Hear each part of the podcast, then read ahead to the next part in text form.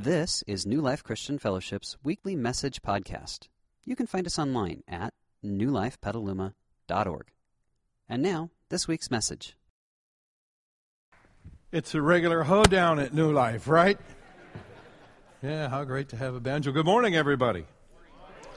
Good morning to the rest of you. Okay, yeah, now we're all here and present and accounted for. Welcome to church this morning. Um, this is, uh, as you all know, Thanksgiving weekend, and that means that um, family, food, and football, correct? Not necessarily in that order.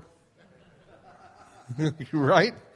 And I'm going to give you two more F words we can put in there freedom and forgiveness. Are you ready for that? Yeah.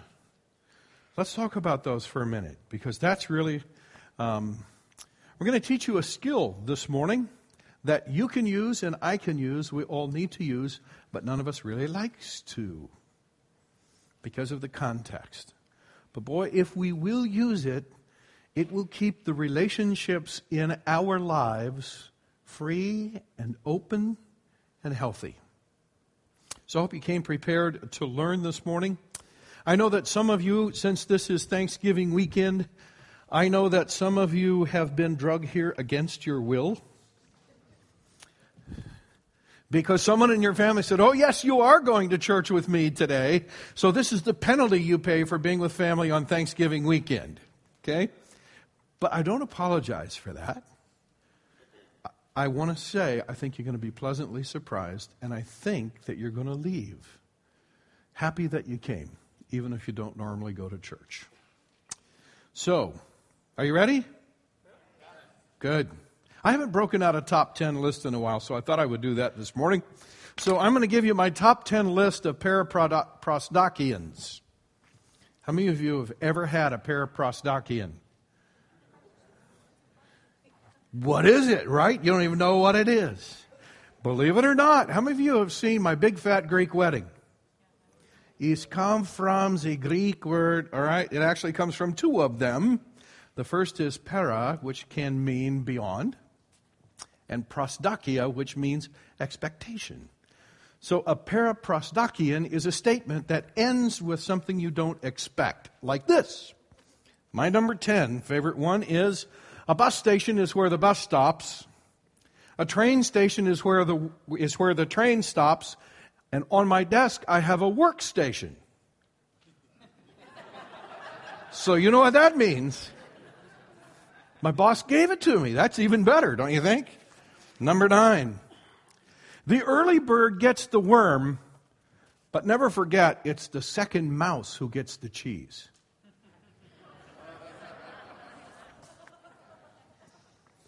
Number eight. Hopefully, this is not true of any of us. Light travels faster than sound. That's why some people appear bright until they open their mouths.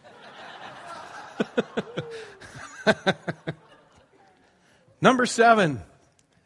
I quoted this already twice this week in a good context, all right? Don't argue with an idiot. He'll drag you down to his level and then beat you with the experience. Number six. Some cause happiness wherever they go, others whenever they go. Yeah, you won't forget that one, right? Number five, evening news is where they begin with good evening and then proceed to tell you all the reasons it isn't. one of my favorites women will never be equal with men. Ready for the next? Oh, you want the rest of it? All right, here we go. Until they can walk down the street with a bald head and a pot belly and still think they're sexy.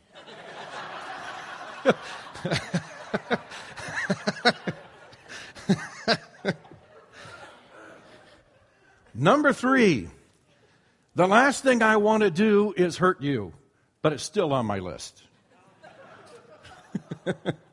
Number two, if I agreed with you, well, then we'd both be wrong. And number one, I asked God for a bike, but I know He doesn't work that way, so I stole one and then asked for forgiveness. the reason I give you those is because some of them have to do with forgiveness. And some of them have to do with an unhealthy understanding of forgiveness.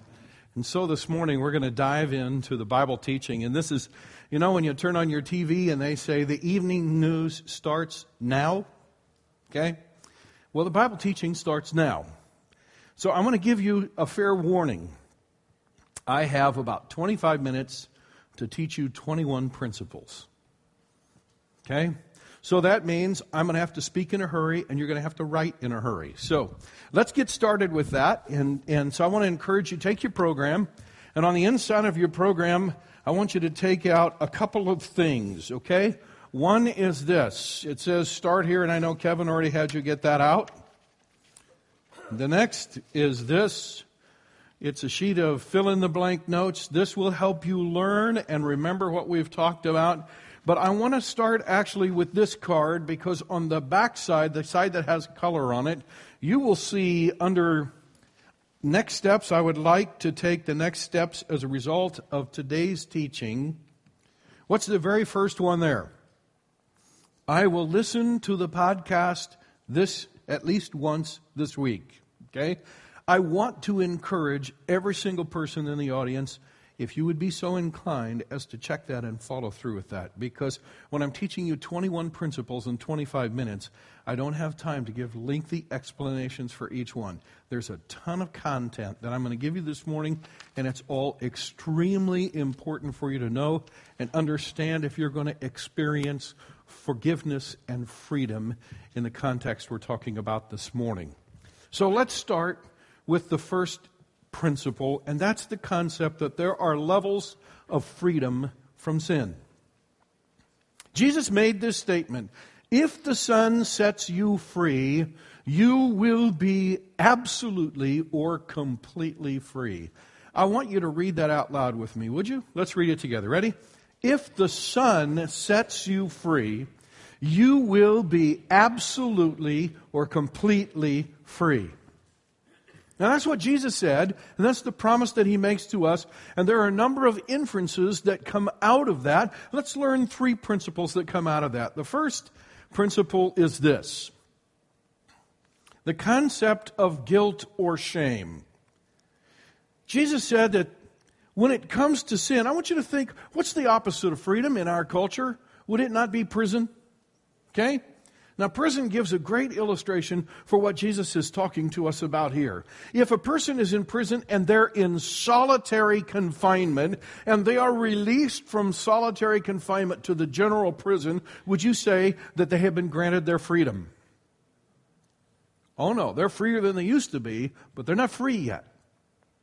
If they have been released to general confinement, and then they are released to a work release program where they can go to work, but as soon as work is done, they have to go back and they have to sleep in the prison, and the rest of their life is in the prison. Would you say that they have been granted their freedom? No. They're freer than they were, but they're not really free. Can I share with you that all too often in life we settle for the transfer from solitary confinement to general confinement and we think we're free? Now, what did Jesus say? If the Son sets you free, you will be how free? Absolutely or completely free. Not in general confinement, not in work release, but absolutely free. So I want to talk to you about that. There are three ways in which we need to experience freedom from sin. And the first is sin brings with it the baggage of guilt and shame. You saw it in the drama this morning, correct? My name is guilt. My name is shame. And we've all been in that situation, and some of us probably came to church in that situation this morning.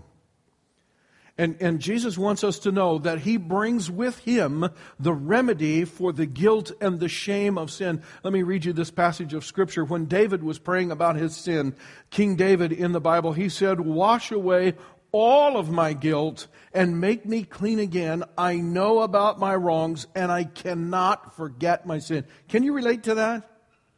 I can. You see, sin, this is what I call the weight of sin.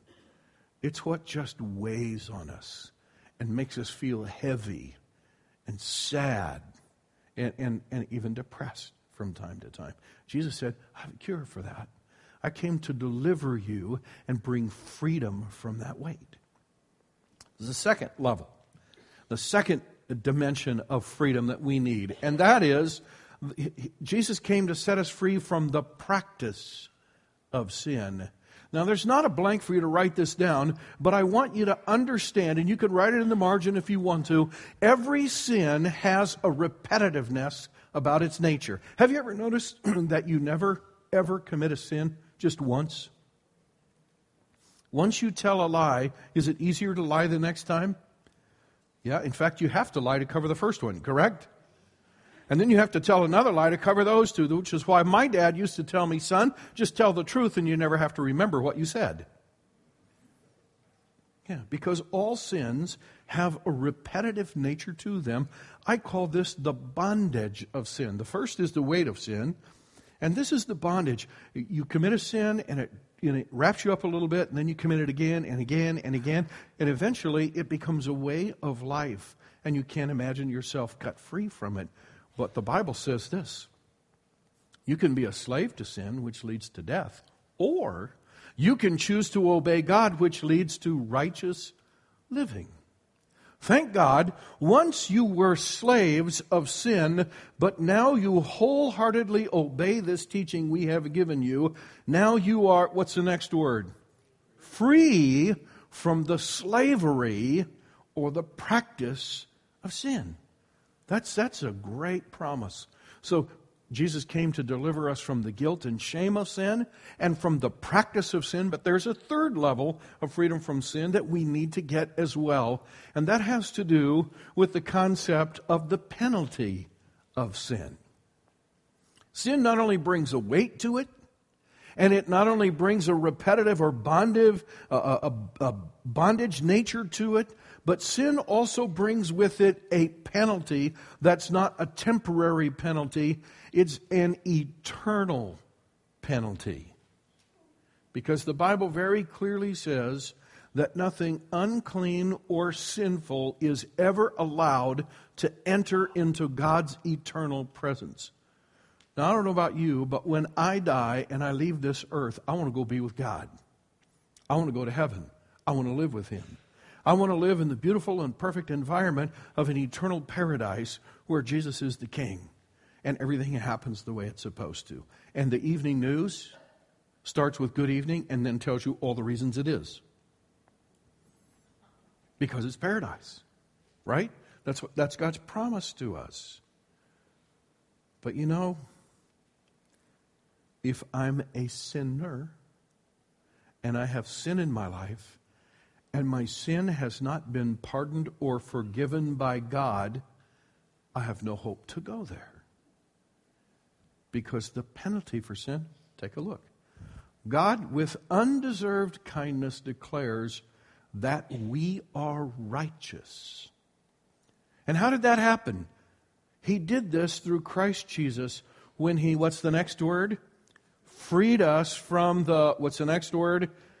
Penalty for our sins. I have great news. Every single person in the room this morning can be delivered from the guilt and shame of sin, completely delivered, not partially, completely delivered from the guilt and shame of sin.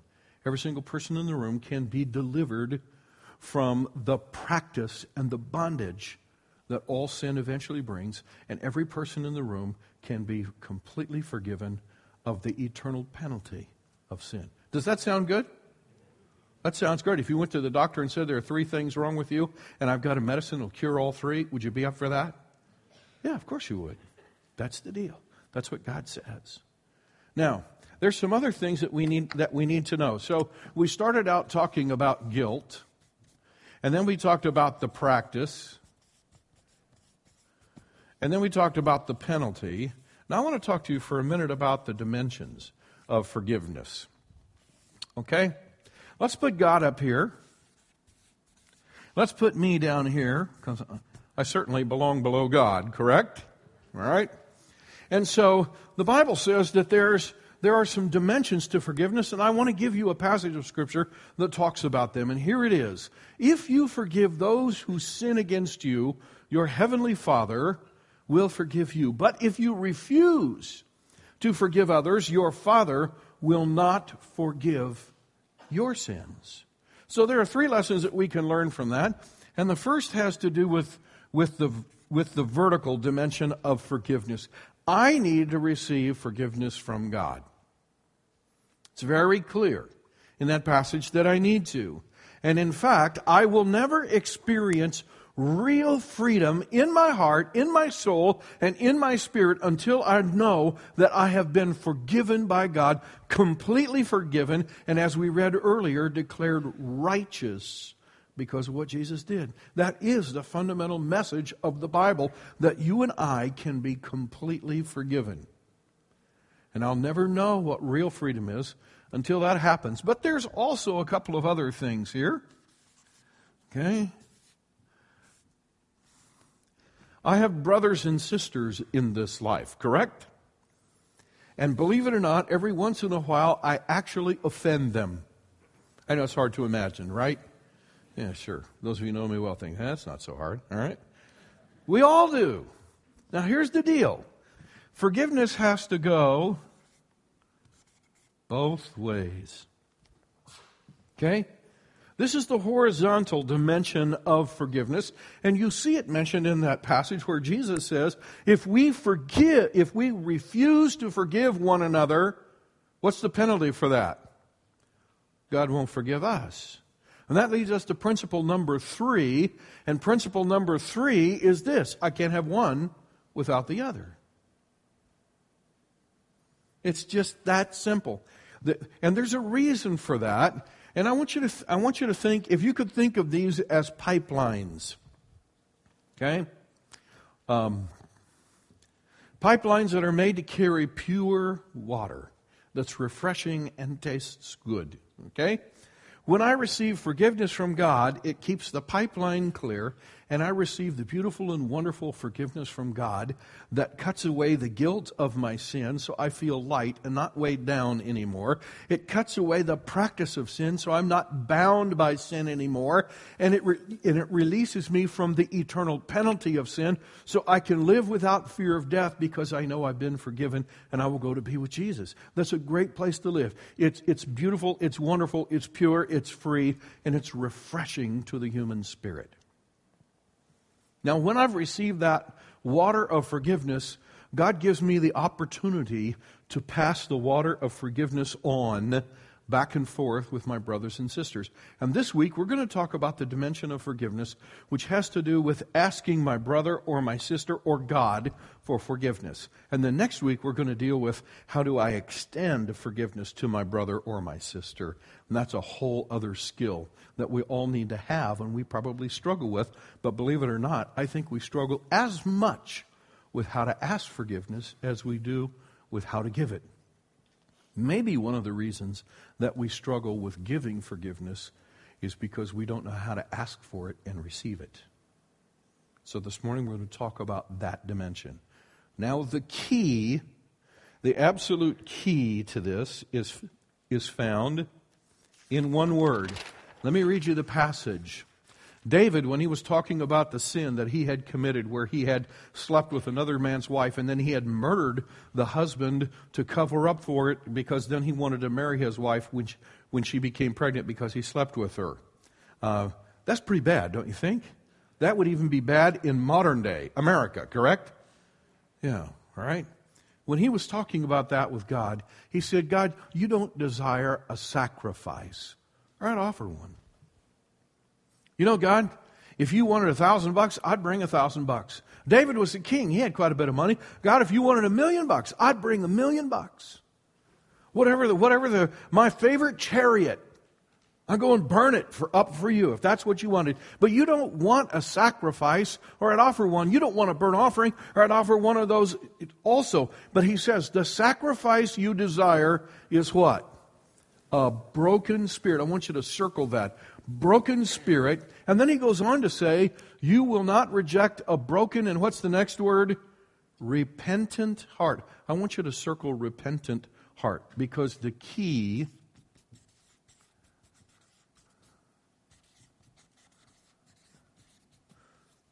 to asking for forgiveness is repentance.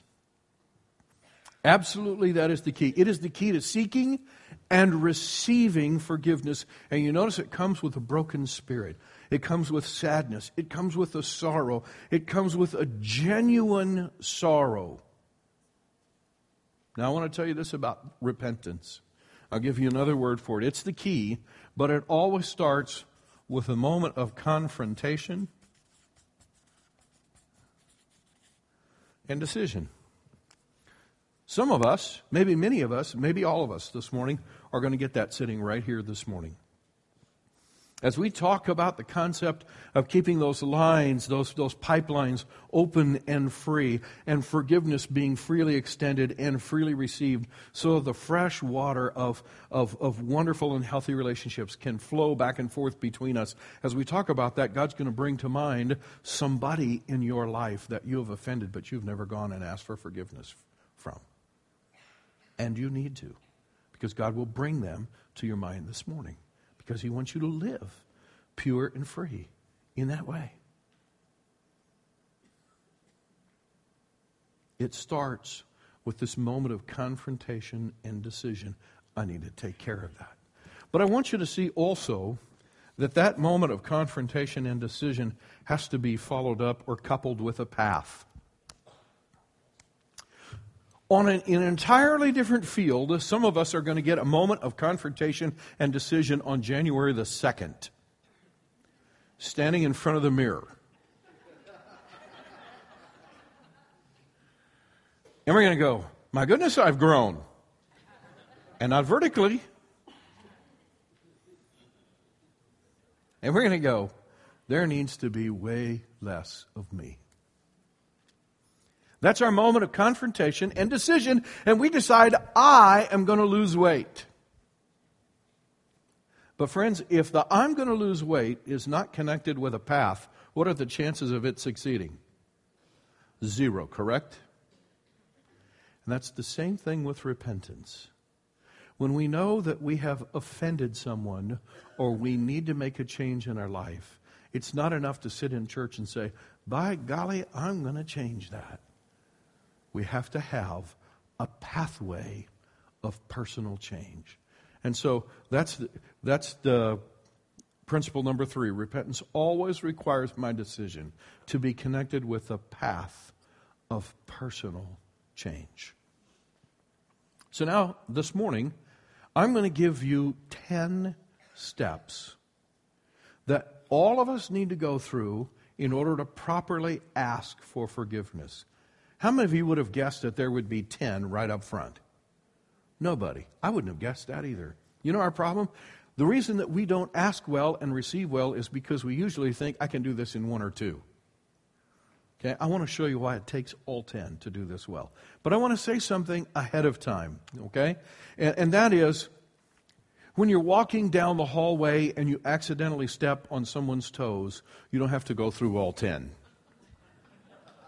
Okay? But when you've hurt somebody, and I mean really hurt somebody,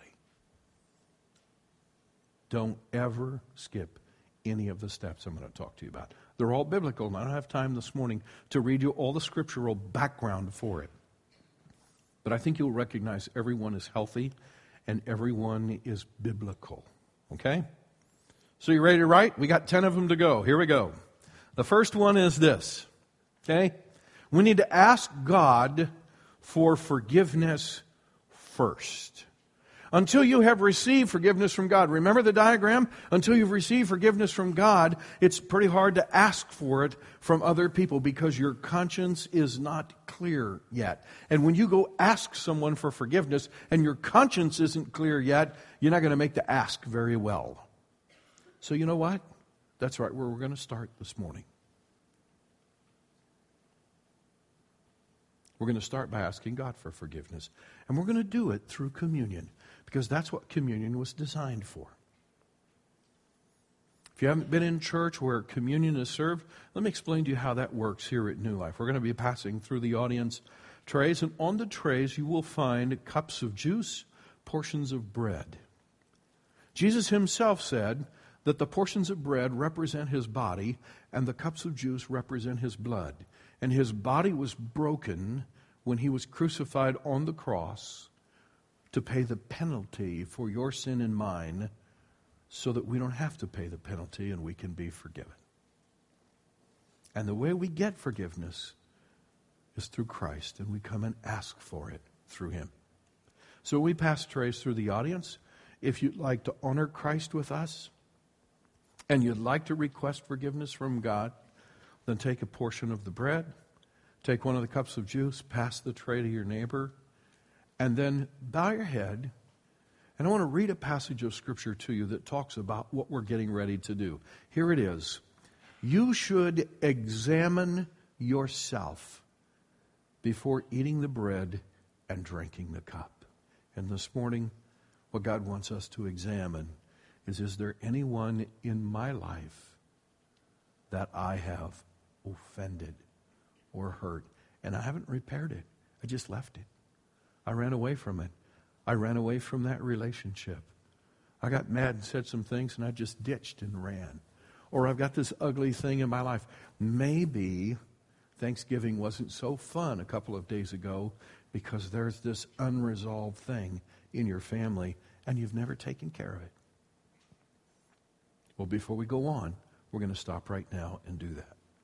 If you're not at a place where you're comfortable taking communion, pass the tray to your neighbor. No one will look down on you. This is, this is not about conformity, it's about getting right with God. So, would you join with me as we pray? Lord Jesus, thank you for giving your life so that we could be released from the guilt and shame of our sin, so that we could be delivered from the bondage of sin, and so that we could be released from the eternal penalty for our sin. And Lord, even now, before we go to each other and ask for forgiveness, we want to start by asking for forgiveness from you. So now, as we examine ourselves, Lord, would you point out relationships in our lives that need to be rectified. Would you give us grace this morning to make the decision that to the best of our ability, we will rectify them? I pray in your own name. Amen. Thank you, Lord, for your amazing forgiveness. We just bless you. Amen. Let's go to step number two. Step number two has to do with the word prepare. Prepare ahead of time. Would you say the relationships in your life are important, yes or no? Yes.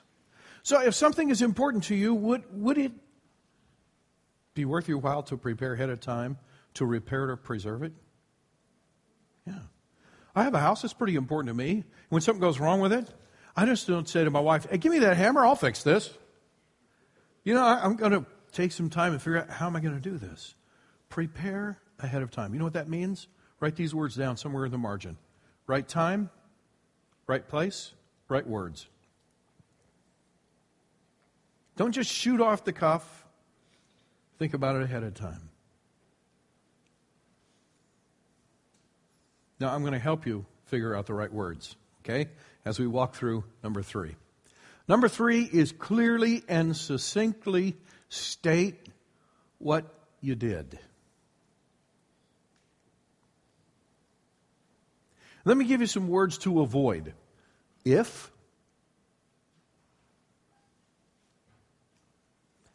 and the word anything. If I have done anything, I'm here to apologize. How many of you feel better when someone says that to you? It doesn't say anything. They're not accepting any responsibility. They haven't stated clearly what they've done. They've just given you the big if word. Okay? You know, you get the feeling that they want to be able to go away and say, I apologized, even though they didn't. Because they haven't really apologized for anything. Is it natural and normal for us to say if? Shake your head like this. Of course it is. Yeah. Because one of the key elements of repentance is humility. We're going to get to that in just a minute, okay? So clearly and succinctly state what you did. Exactly. Be specific. Then, number four,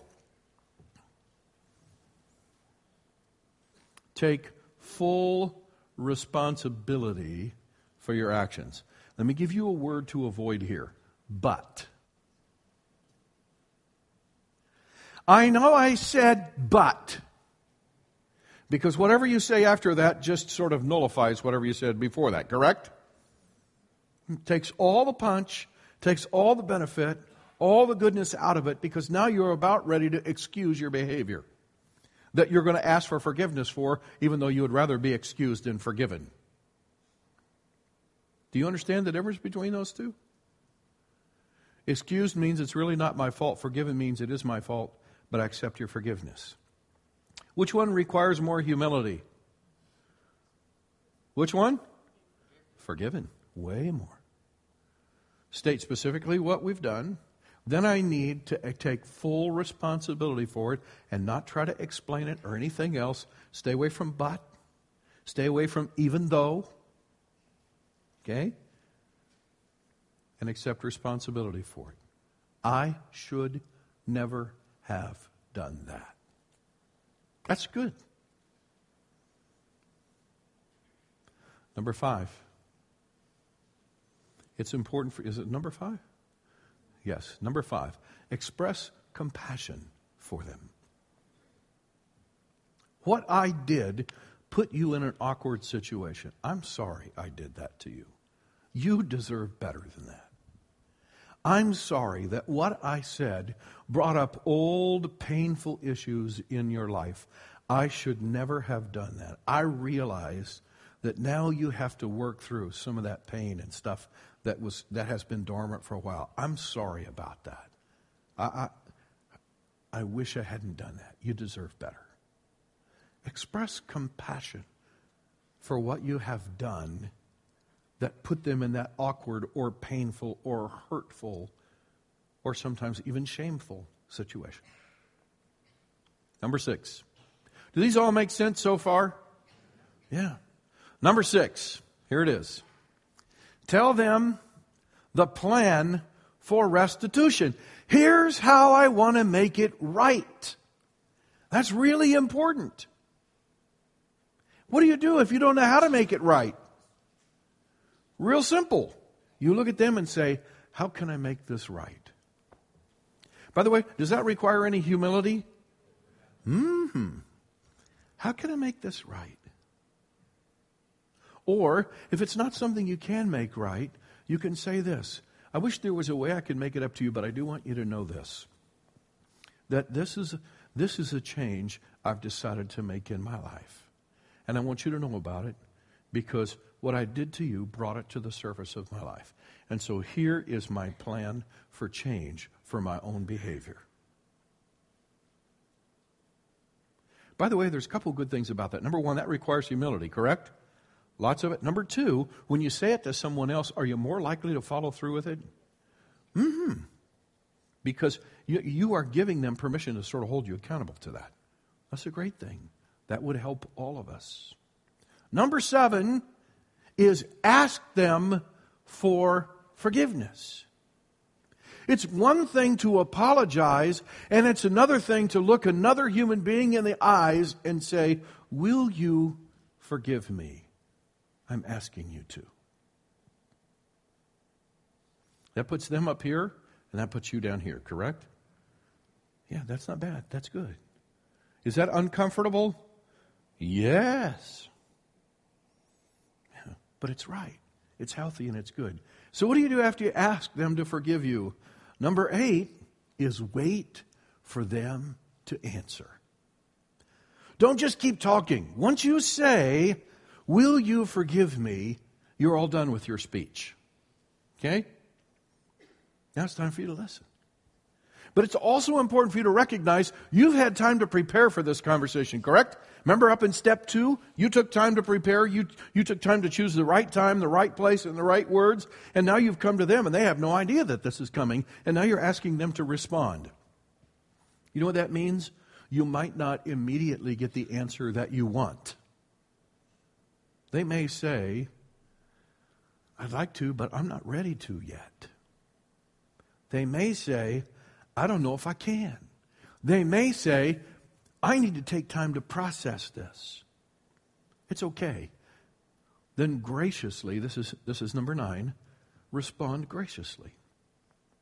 Say, I understand that. I'm willing to give you that. Your relationship means enough to me that I'm willing to give you whatever time you need. I just want you to know my heart. And my heart is a heart that is sorry I did that to you. And if there's any way you will forgive me, I want you to know I stand ready to receive it.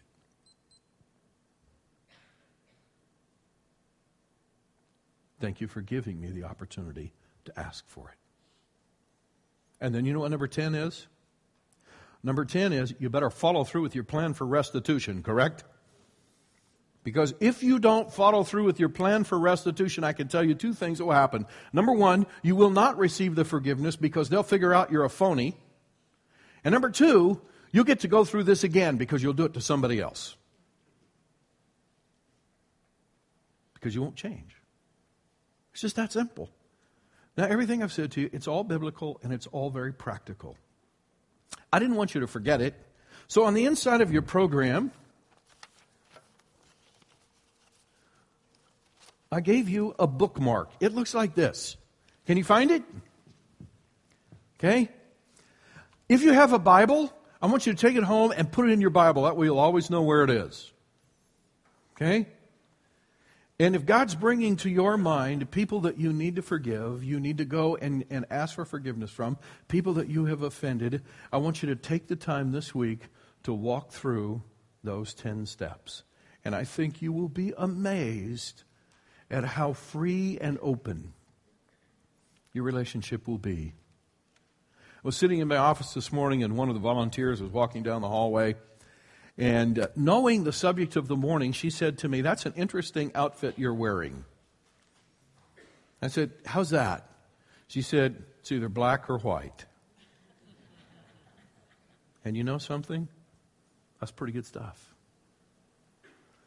Our relationships in life are either black or white, either open and free, where forgiveness is freely given and received and asked and asked for in a healthy manner and received in a healthy manner or it's just all clogged up and nasty and dysfunctional and not healthy.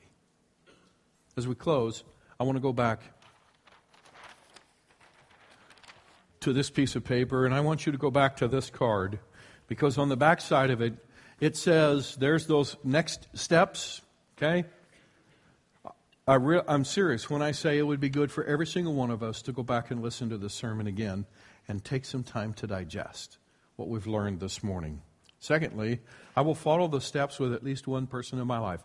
If God brought the name of any person to mind, as, as we were talking this morning, I want you to make a commitment to follow through with this. You didn't just come to church to learn a few spiritual ideas and go out and live the way you were. You came to learn a skill. And then, last of all, I think it's so important that you recognize that before you can be released from the guilt of your sin and before you can be released from the practice of your sin, you must receive from God forgiveness for the penalty of your sin. You can't get these two until you get this one. And Jesus died so you could get all three. And that's why the last thing there says, I choose to become a first time follower of Jesus. Would you join with me in prayer?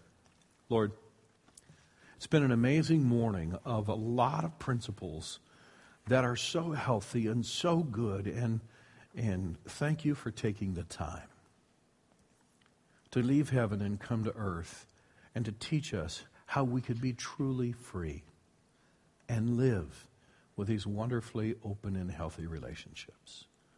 Lord, now, as we take the time and the space to respond to you, would you give us grace to know what to commit ourselves to? And then would you give us grace to follow through completely as we should? I pray in Jesus' name. Amen.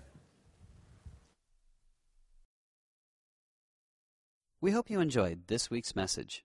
You can find more information about New Life, including contact information, at newlifepetaluma.org. Thanks for listening.